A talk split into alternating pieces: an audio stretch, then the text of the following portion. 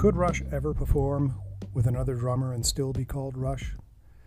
Talking about Rush with a new drummer is, for many, a blasphemous topic.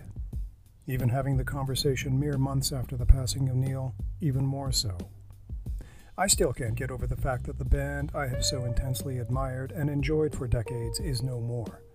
That the most inspiring percussionist, and a Canadian to boot, has left us is still numbing. Alex was just interviewed in a golf publication about his love of golf, and he commented on his lack of passion right now for playing music, the difficulty finding that muse without the new guy. Yet the question drives to the very essence of what a band is is it bigger and different than the sum of its members? Or does the membership truly define the band? Many bands have changed members and evolved over time.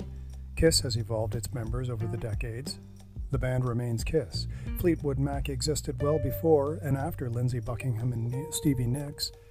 The Who, yes, King Crimson, the list goes on. And yes, the first Rush album the one that broke them into the American market and opened their first real opportunities, was a band comprised of a different trio of guys than the one that came to be defined by fans decades later. So the answer is partly addressed herein.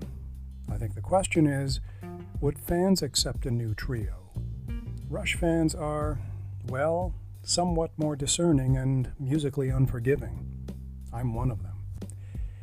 But isn't it something how some tribute bands can actually sound better on certain material than the real thing? But back to the point. None of us has an answer to that part of the question. What is certain is that integrating a new guy would be challenging, and having fans accept a new guy would be a doubly arduous process. I don't have to remind anyone that Rush has included outside talent on occasion. Hugh Syme, the string section from the Clockwork Angels tour, Aimee Mann, Pye Dubois, Ben Mink. So moving forward, I think it comes down to two ifs.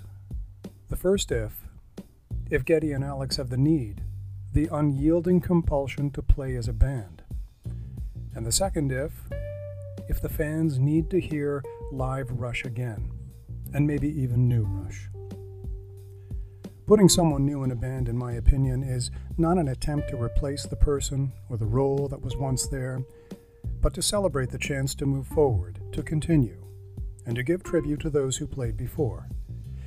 It's kind of like this is what that person or those people did for Rush, and now this is what this person is going to do for it.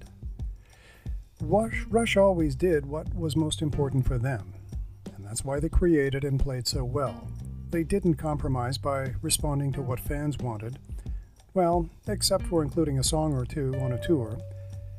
And I think everyone who was part of Rush the players, the techs and roadies, the management, the writers, the retail staff, and of course the fans all acknowledge that what's in the rear view mirror is just as important as what is down the road in front of you.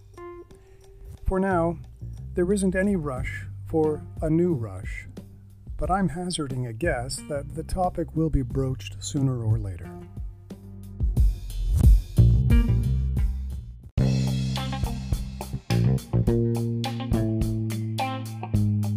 Visit stephenchristiansen.ca for more episodes.